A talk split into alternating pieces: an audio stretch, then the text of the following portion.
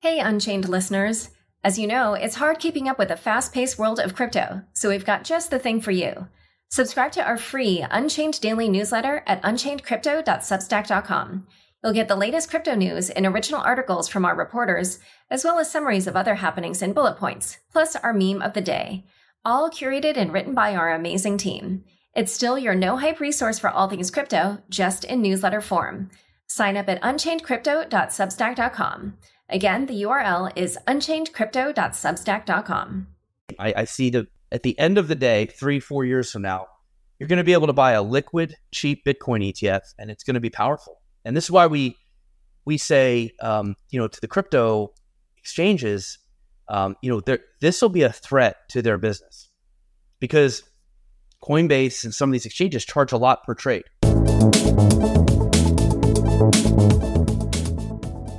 Hi, everyone. Welcome to Unchained, your no hype resource for all things crypto. I'm your host, Laura Shin, author of The Cryptopians. I started covering crypto eight years ago, and as a senior editor at Forbes, was the first mainstream media reporter to cover cryptocurrency full time. This is the September 1st, 2023 episode of Unchained. Toku makes implementing global token compensation and incentive awards simple. With Toku, you get unmatched legal and tax tech support to grant and administer your global team's tokens. Make it simple today with Toku. Arbitrum's leading layer 2 scaling solution offers you ultra cheap and lightning fast transactions, all with security rooted on Ethereum. Visit arbitrum.io today. Today's episode is brought to you by Overtime Markets, your premier Web3 sportsbook. The innovative protocol is changing the game one match at a time. Powered by Thales, explore more at overtimemarkets.xyz. With the Crypto.com app, you can buy, trade, and spend crypto in one place. Download and get $25 with the code LAURA. Link in the description. Today's guest is Eric Balchunas, Senior ETF Analyst at Bloomberg Intelligence. Welcome, Eric. Great to be here. Thank you. This week was a big week for a possible spot Bitcoin ETF. What happened? Well, Grayscale had sued the SEC a while back, and the ruling came out. And it was pretty, I think the word uh, that one headline uses stinging. It was a 3 0 decision in favor of Grayscale against the SEC and basically vacated their entire justification for denying all those spotty ETFs over the years. So we have uh, had a 65% chance of Bitcoin ETFs being launched this year. But we upped it to 75%. Now we had factored in a grayscale win, but the language, the uh, absoluteness of the way they vacated the SEC and the 3 0 decision was, was a little more than our expectations. And some of our legal analyst friends had the same reaction. And the 3 0 is important because the main judge is a Trump appointee, but the other two are Obama and Carter appointees. So you had two Democrats agreeing with the Republican on the bench. That's important because remember, Gensler is a Democrat. And so there's politics involved with all of this. And so one thing that we've been watching this whole time is the political tenableness of Gensler being able to say to keep denying ETFs. Because at some point the political pressure could could move, it could change. And so we also looked at the public relations fallout. I mean, this stuff was covered in New York Times, Wall Street Journal, CNN, ABC, uh, and then all the financial publications. Those are publications the Capitol Hill reads, right? And you know, people in power, like they're not, you know, as much as I love the crypto trade publications, you know, they're probably not widespread read um, across Congress, but the New York Times is, Wall Street Journal is. So this was a big deal, and so it was the PR and the legal aspect together that we upped our odds to 75%. We also talked to, again, we lean on lawyers, legal experts, and our own senior litigation analyst, Elliott Stein, who was correct in uh, calling the grayscale win. So he's been really good about this. And his phrase about the ruling was that this this kind of gives the SEC very little wiggle room to sort of come back with some other reason to deny. And so again, we're we're still leaving 25% chance that it does not launch this year because we've been in this 10 years now. And we know how stubborn the SEC has been on this issue and we know Gensler. And so there's just always that possibility that they they move the goalposts. You know, one one thing they're talking about is custody. You know, that wasn't brought up in the fraud or manipulation denials, but they could say, well, now, okay, fine, that's not an issue, but well, now we're worried about how you're going to custody it, whether it's safe um, you know, it's possible they go there. Um, you know, we, we just don't know. But again, we, we keep moving a little further in our optimism. Yeah. I mean, I agree with you that this unanimous decision was definitely pretty stinging, as you put it, for the SEC, particularly. Um, you know, they keep using the phrase, the, the judges keep using the phrase arbitrary and capricious in the decision making and calling out the inconsistency. And there are many points in the decision where they will say, oh, um, you know, the SEC gave this particular reasoning when they approved this Bitcoin futures ETF and then said the exact opposite thing when they, you know, denied the grayscale. So it was just really fascinating to watch. It looked like, you know, they were saying uh, the agency is overreached here. I think this is an important point because we, it, it, it feels as though they, you know, by approving futures, they kind of opened up this, you know, can of worms because the futures are based on spot. So they're like, well, we don't think spot. We think it's a wild west. There's no way we can approve need. But the futures market is 99.9% correlated to spot. And that's how it's priced. So in a way, it is weird not to approve spot and approve futures, especially if you take the legal aspects, you just take a step back as a normal person looking at investment products. And if your goal is to protect investors and give them something like safe, well, by denying spot, which to me would be like a green light, you know, in our traffic light system, a green light safe ETF like GLD for gold. But yet you're going to approve futures ETFs, which have to roll. So, like the Bitcoin futures ETF is lagging spot by, I think, six, 7% this year because of that roll costs that most normal people don't understand. Then you also have GBTC, which is a broken product that was allowed to sort of get around and almost was mistaken for an ETF by a lot of people. That's a bad experience if you got into that. And then MicroStrategy has become a ipso facto ETF uh, by owning a lot of Bitcoin. And you could argue that's not a straight Bitcoin ETF either because there's other variables there. Whereas a spot ETF would just be easy, safe. It would track the price of Bitcoin very well because you can do arbitrage between Bitcoin and the ETF. And so it's just a, little bit frustrating if you're looking to give investors something that's protecting them and then all these other products come out that are in our view less safe and you know have other variables that are that you don't get in a spot bitcoin etf and then they just approved a 2x bitcoin futures etf he's like again that'd be a top 10 most volatile etf on the planet. I mean it's it's a confusing policy. So i think what they're doing is they are using the etf almost i don't say hostage is a rough word but to regulate crypto more and more. And i think but th- these lawsuits are going to add up, and I think at some point, you know, perhaps they uh, are going to just move on and, and approve them because we did think they were just using the ETF to do things in the crypto space that they wanted to in terms of bringing them more into like regulatory framework and having them be more regulated like equity markets. It's super interesting. Yeah. One um, thing I just wanted to ask you to explain because you said like the Bitcoin futures rolls and then it causes the price to lag by six to seven percent, um, at least the ETF, because you know we had talked about how the futures price and the spot price is correlated ninety nine point nine percent. Can you just talk a little bit about why it was that the ETF price would lag? Yeah. So Bitcoin BITO, BITO, the Bitcoin futures ETF holds one or two months futures, the ones closest to expiring. So, well, what's you know we're in um, August. It probably holds. I'm going to say September and October. And so as September approaches, it has to. It doesn't. It doesn't want to take delivery. So it, it has to sell September and go into October, or sell October and go into November. And if Bitcoin is rallying and in a good place, usually the, the futures curve goes up, so that because there's expectations that Bitcoin will be worth more in the future. And so when you sell September buy October, it's a little more expensive. And this is called contango, which means that the curve is going up and you're buying it. You're selling uh, lower and buying higher when you roll. And those little moves all year are called roll costs. And for something like oil futures, they can be massive, like 40%. But for, you know, gold, they're very minor. Bitcoin, I would say, you know, 7% isn't that bad. The good news is when you have that contango, it usually means Bitcoin's in a good place. So I think BITO's up like 65, 70% this year. So, but Bitcoin spot is probably up 78%. So you're still, you're up a lot. So you're not like totally bummed. But the idea that you just can't get the look at the end of the day, advisors in particular, and just regular investors, they just want something that's close to the price that tracks it, whether it goes up or down. And futures ETFs over the years, advisors in particular, have just they don't like them. They don't like that that variable of contango and roll costs, and it's hard to like figure that out. And so they just wanted physical. So in the gold area, there were gold futures ETFs, uh, but they went extinct because everybody gravitated towards the physical. So all 150 billion dollars in gold ETFs are in the physically backed ones. And so if there's a choice, everybody's going to go physical. People just don't like the derivative variable in their fund. And BITO, I think, showed it this year. But again, BITO is doing exactly what it's supposed to do. It's not like it's bad. It's just when you have a futures ETF rolling can cost cost you return.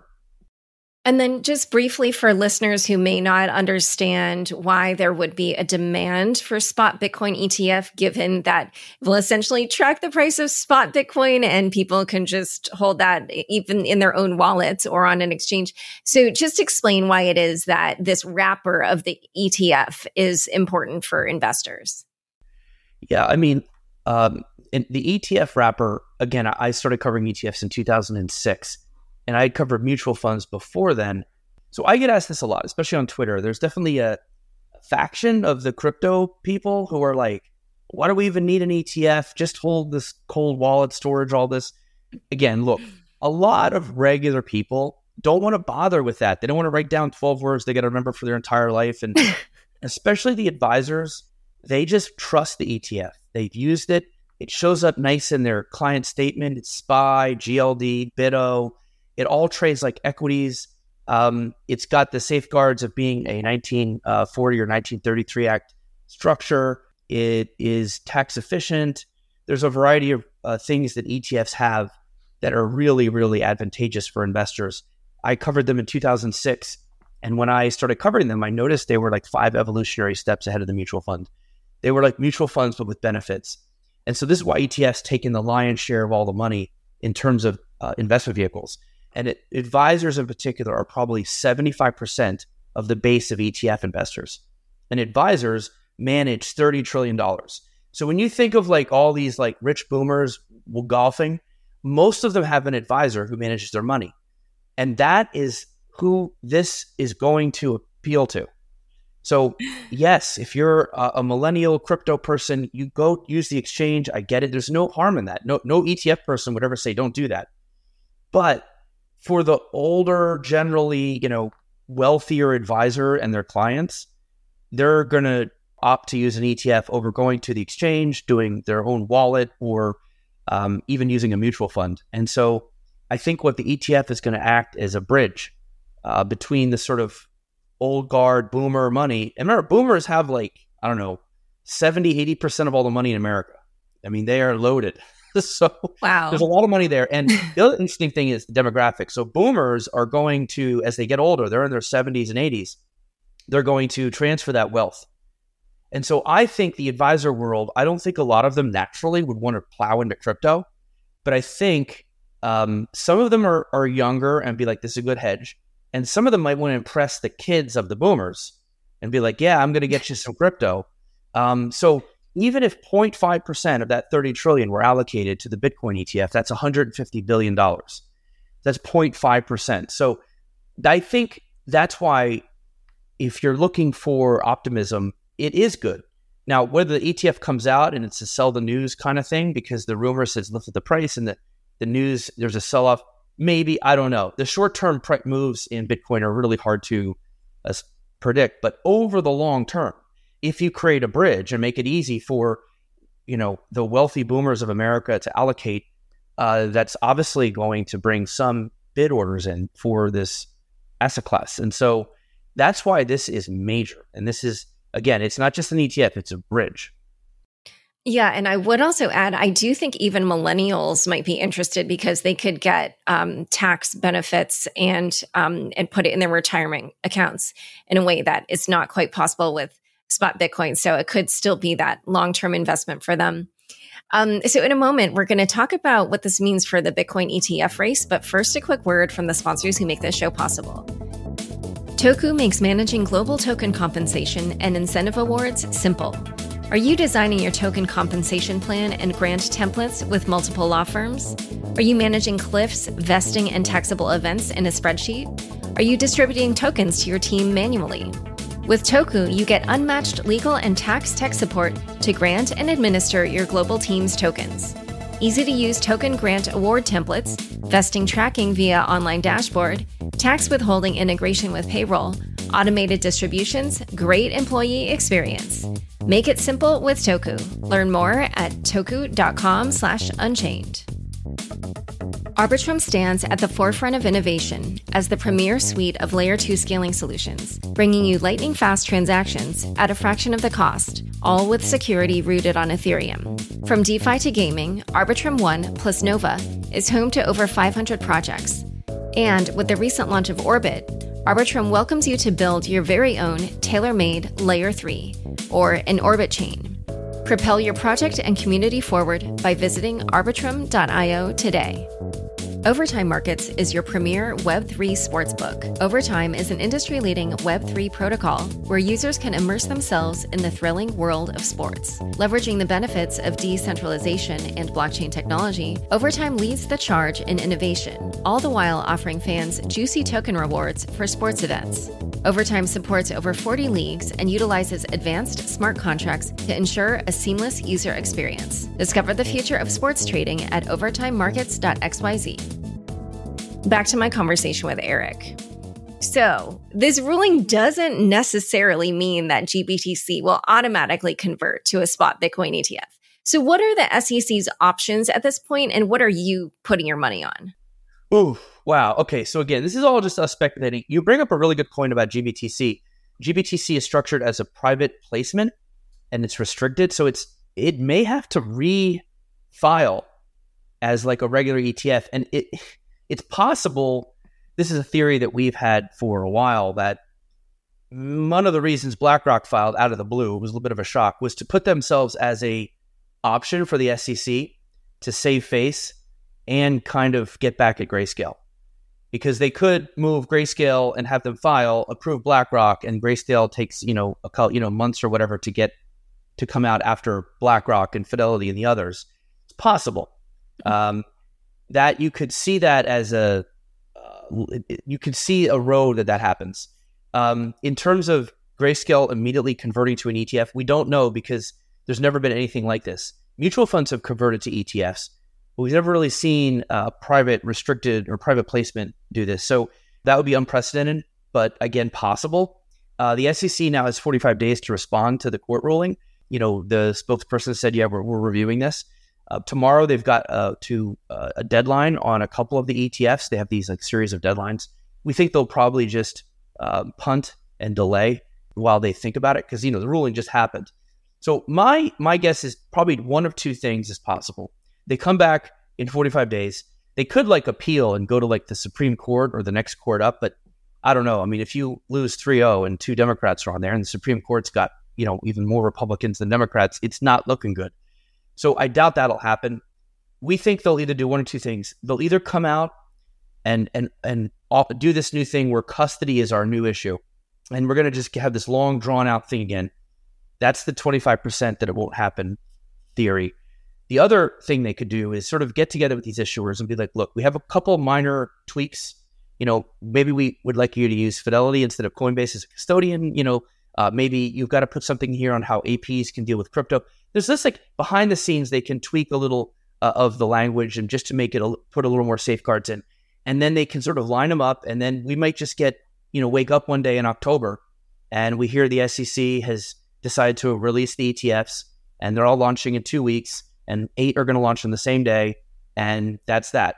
So that's probably the more likely road, um, given this the little wiggle room they have. But again, those to me would be the two routes that could possibly happen. I guess there's a, other possibilities, but to me, those are the most likely. And for that October date, you're talking about the 45 days from the ruling?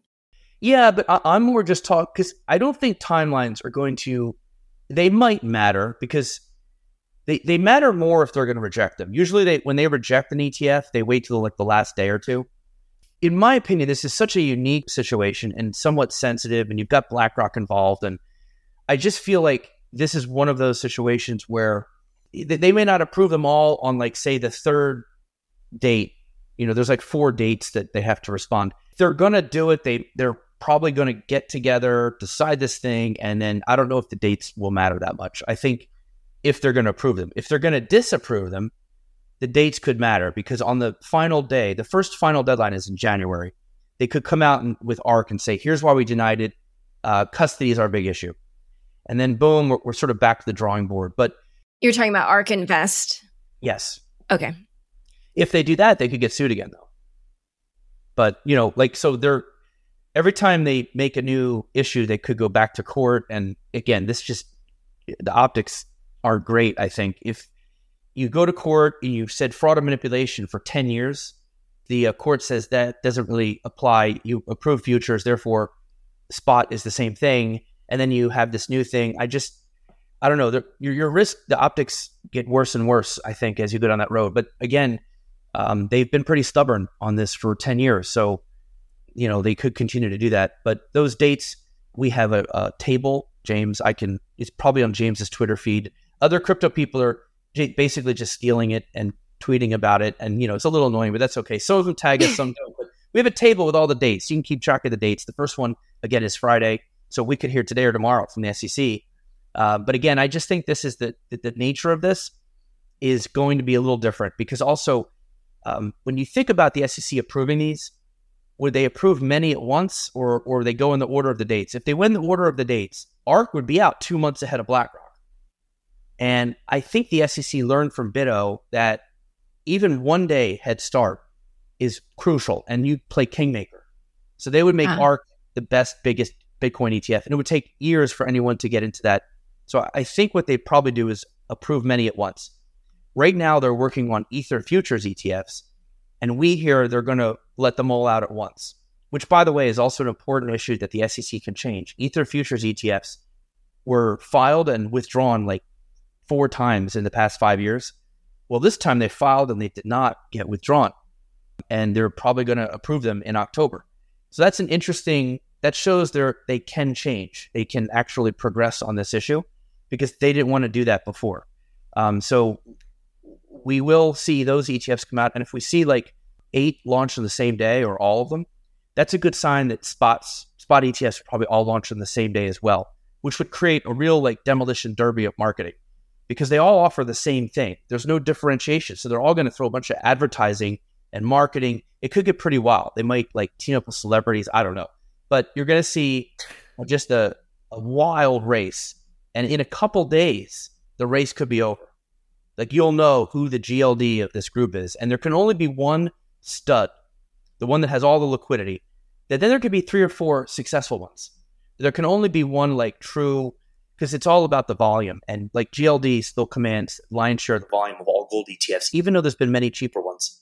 So that early start is so crucial. And that's a whole nother sort of subplot of this story that will be fascinating.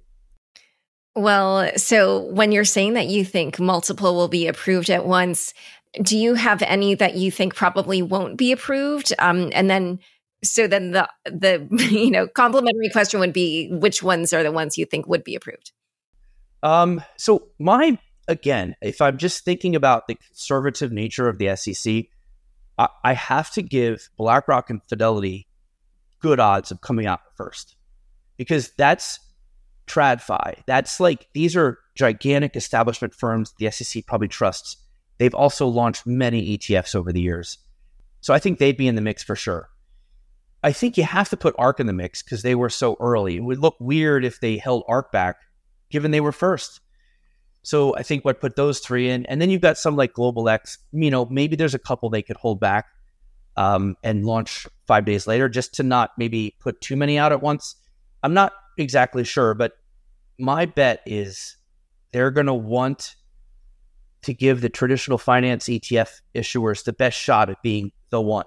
Because again, part of, uh, I, you know, BlackRock is a powerful company and they have, remember when the March 2020 COVID, you know, sunk the stock market and the treasury worked with BlackRock to buy ETFs to provide liquidity.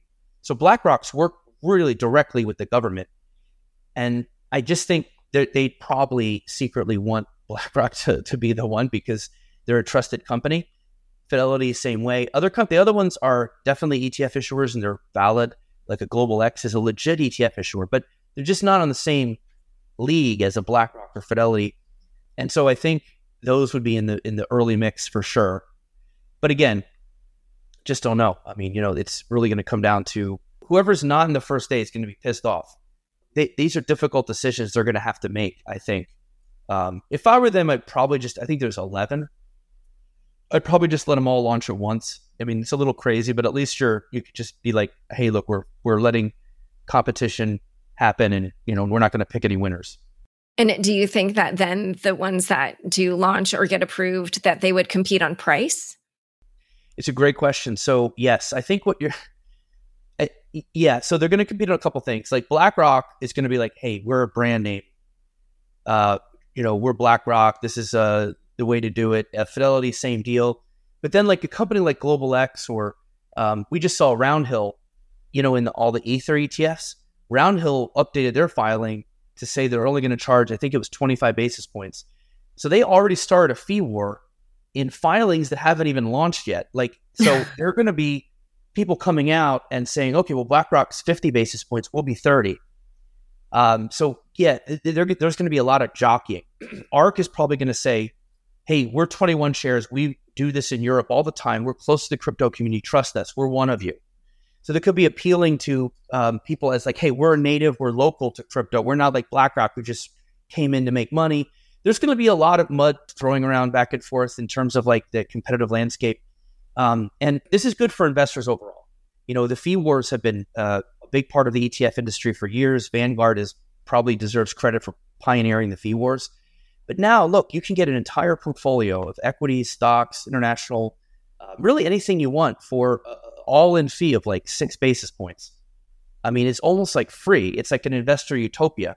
And this is largely part to the ETFs industry uh, brutality. I call it the Terrordome because it's just brutal. You're trying to compete with Vanguard and BlackRock and Cost, and this will be the same. I, I see the at the end of the day, three, four years from now, you're going to be able to buy a liquid, cheap Bitcoin ETF, and it's going to be powerful. And this is why we we say, um, you know, to the crypto exchanges, um, you know, this will be a threat to their business because Coinbase and some of these exchanges charge a lot per trade. A Bitcoin ETF will trade for one basis point, right? That will be the bid ask spread. And then the fee, let's just call it 35, 40 basis points. That's what GLD is. Um, it's just gonna it's gonna feel real appealing, uh, and they do all the legwork of just storing the crypto for you. Uh, uh, you the tax efficiencies there. It's going to be a very very high value proposition for most investors.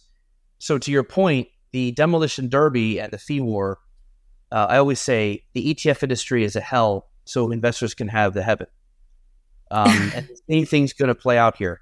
And, you know, again, one thing, i am going to go back to um, FTX. I was watching a baseball game. This was like three weeks before SBF got found out.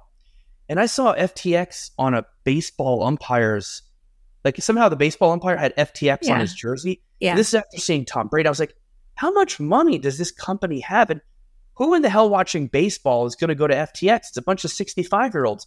I was like, they just have way too much money. And so I would say that I, I remember tweeting an ETF fixes this. And I wrote a piece saying this will be the last crypto Super Bowl if they launch ETFs. Uh. Because ETFs are such a thin, like a, a rough industry. And some of these crypto exchanges were sort of like selling populism but making a ton of money on these high fees. And so I really think is going to actually create more price competition in the crypto industry because ETFs are used to living in a terrordome, but most of the rest of finance isn't. So once you bring something into the ETF world, uh, it can be a little bit of a belt tightening situation. We see it with mutual funds. They come into the ETF world and they're like, whoa, it's like going from a country club into the jungle.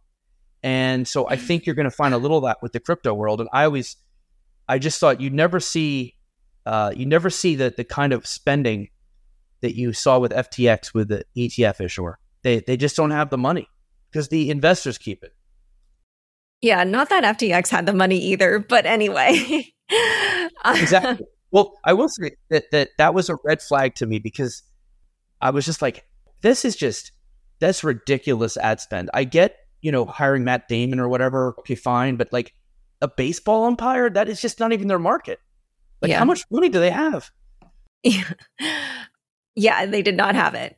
One last question, uh, based on your knowledge of what happened when you know the gold ETF launched or the uh, Bitcoin futures ETFs launched, um, how much money do you think would pour in? I mean, you you kind of gave a you know ballpark of like how much financial advisors might allocate, but but I'm curious, how much money do you think would pour in initially, like whether it's on the first day or the first week or first month or whatever, if um, it, uh, the spot Bitcoin ETFs were approved?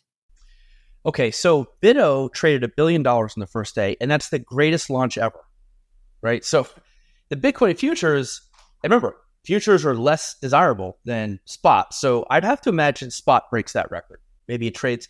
The only issue is BITO is alone. If there's 10 launched at once, I would say the combined volume should beat BITO easily. So I think as a group, it'll be the most successful launch of all time. Over time, how much money comes into them you know, I've estimated maybe like $20 billion in the first couple months because that's what GBTC has currently. And that's a broken product that isn't even traded on big exchanges. And it's still got 20 billion. It had 40 billion at one point. Yeah, well, um, you you know you can't you can't leave, so you can't leave. That's true, but uh, but that's how many people went in. I guess I would say. So I would say that 20 billion is a good base for the first couple months, and then over time we predict 150 billion in the first I don't know, say year or two. And then at that point, I just don't know. We have to see other things that happen with crypto, but gold ETFs have 150 billion, and I'd put them in a similar ballpark. I think ultimately they probably pass gold, um, but this is not. I don't see it being like trillions of dollars. Again, I see 0.5 to 1 percent of that advisor money allocating here, but again, that's 150 to 300 billion dollars just from advisors. The other thing you're going to get with with a liquid ETF is like GLD is used even by institutions. Institutions don't use ETFs a ton because they can get all this stuff privately and for cheaper because they have so much money. These asset managers roll the red carpet and charge them almost nothing.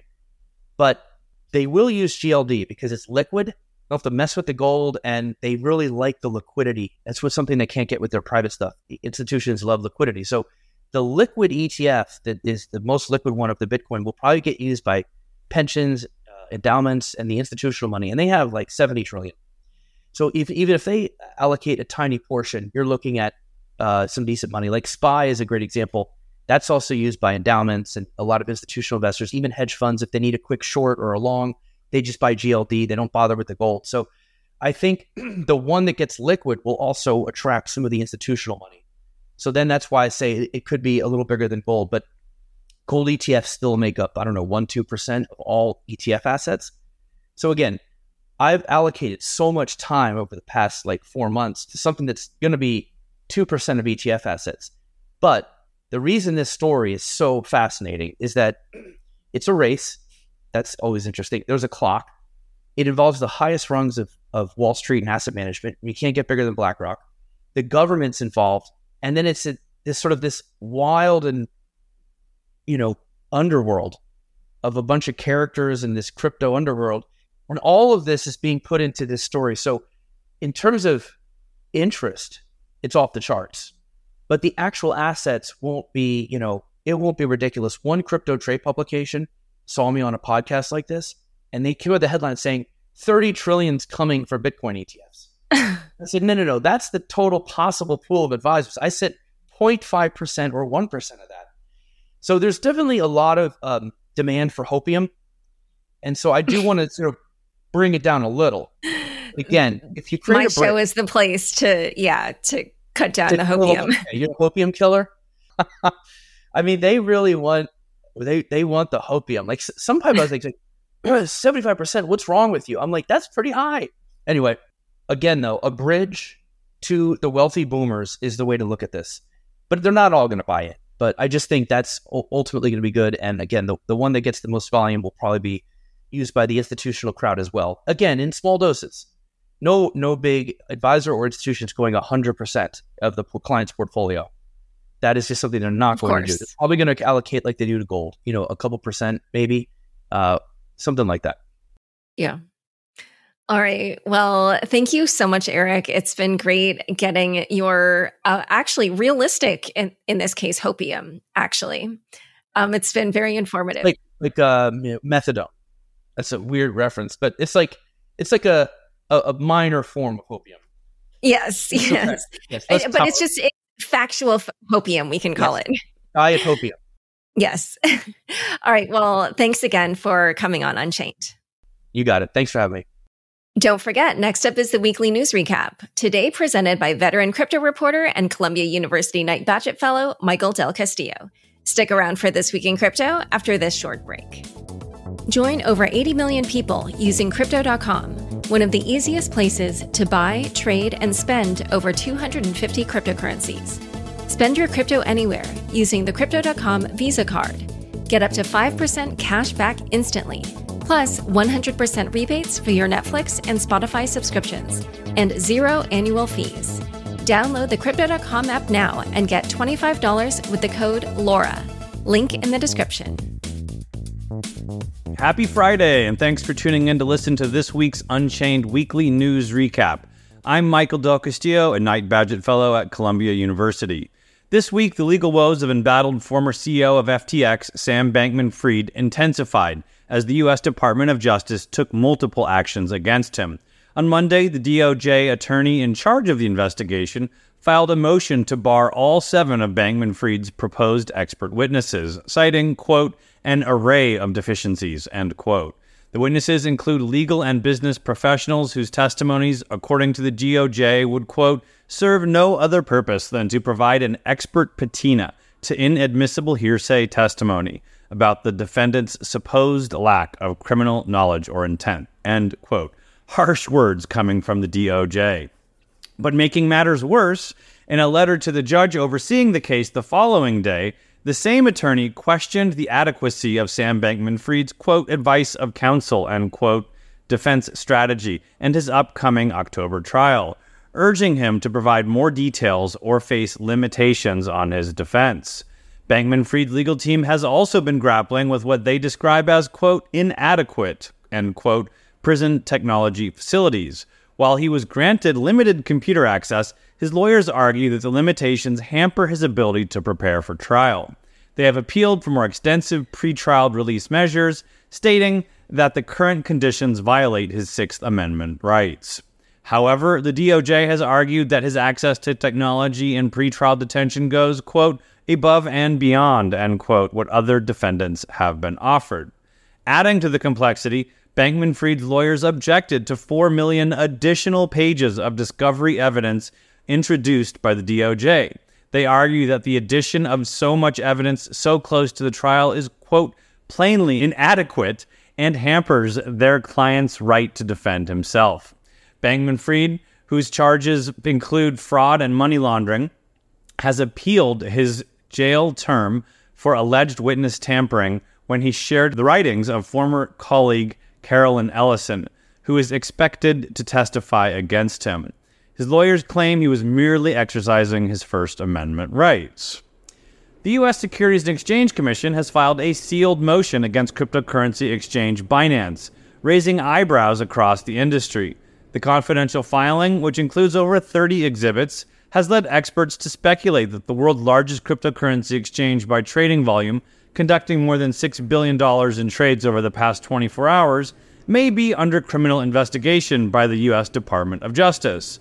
Former SEC official John Reed Stark proposed in a social media post that the sealed documents likely contain, quote, secret details, end quote, about a DOJ criminal probe adding that those details could possibly involve money laundering allegations against Binance and linking to a more detailed explanation in his personal LinkedIn profile. Stark, who left the SEC in 2009 and is now a cybersecurity consultant, described the move as a quote rare tactic, claiming that the SEC usually operates with high transparency. He outlined two potential reasons for the sealed filing. First, to protect the integrity of a concurrent DOJ criminal investigation, or second, to safeguard a witness or company. Stark also noted that if Binance does not oppose the sealing, it likely means the documents contains information the company would prefer to keep confidential. It is important to note this is speculation by Stark. Elsewhere, Binance, still the world's largest cryptocurrency exchange, is contemplating a full exit from the Russian market, according to a Wall Street Journal report. This comes after the exchange delisted five sanctioned Russian banks from Binance's peer to peer service. Signaling the gravity of the situation, a Binance spokesperson told the journal that, quote, all options are on the table, including a full exit, end quote. The exchange also has limited Russian users doing ruble transactions on the P2P platform to those who have been verified. Those outside Russia are also barred from trading in rubles. These changes follow reports that Binance facilitated P2P trades involving Russian banks sanctioned by the United States, including Tinkoff Bank and Rosbank. The Wall Street Journal reported that Binance's P2P platform, which, unlike Binance's decentralized exchange, custodies assets until a trade is confirmed, had seen $428 million in trades between October and March, which could add to its legal troubles with the DOJ. Additionally, Binance is rerouting its Belgian customers through a Polish entity to circumvent a ban imposed by Belgium's Financial Services and Markets Authority, which this June ordered the crypto exchange to cease operations in the country. This week, we also learned the U.S. Department of Justice in collaboration with the Internal Revenue Service, had released proposed regulations aimed at tightening tax reporting requirements for cryptocurrency transactions. According to a document dated August 29, but discovered late last week, the quote, these regulations align tax reporting on digital assets with tax reporting on other assets, end quote, and would apply to, quote, sales of such commodities on or after January 1st, 2025. It would appear the proposal is just the latest government action that, while finally bringing some much needed clarity to crypto, isn't exactly the kind of clarity insiders were hoping for. In response to the proposal, the CEO of ad- advocacy firm Blockchain Association, Kristin Smith, warned that while such rules could help users comply with tax laws, they must be, quote, tailored accordingly and not capture ecosystem participants that don't have a pathway to compliance. Tax expert Jason Schwartz commented on social media that the proposed regulations definition of digital assets middlemen could turn website developers into brokers if the websites facilitate digital asset sales. Quote, that's bad law and bad policy, he wrote. Last week, the U.S. bankruptcy judge Martin Glenn declined to classify Celsius's native CEL token as a security, the decision came after investor Otis Davis urged the court to recognize the legal precedent set in the Ripple XRP case. Judge Glenn stated, Nothing in the motions, this order, or announced at the hearing constitutes a finding under the federal securities laws as to whether crypto tokens or transactions involving crypto tokens are securities. End quote. Last week, the court rejected Celsius token holders' bid to value CEL at 80 cents opting for a lower value of 25 cents. In what appears to be a huge victory for decentralized exchanges generally speaking, U.S. District Judge Katherine Polk Failla dismissed a class action lawsuit against the creators of decentralized exchange Uniswap and high profile investors Andreessen Horowitz, Union Square Ventures, and others, ruling that the platform is not liable for losses related to scam tokens. The lawsuit, initiated by six plaintiffs, alleged that Uniswap operated as an unregistered broker and dealer. In an opinion and order filed Tuesday, Judge Failla wrote, quote, Due to the protocol's decentralized nature, the identities of the scam token issuers are basically unknown and unknowable. End quote.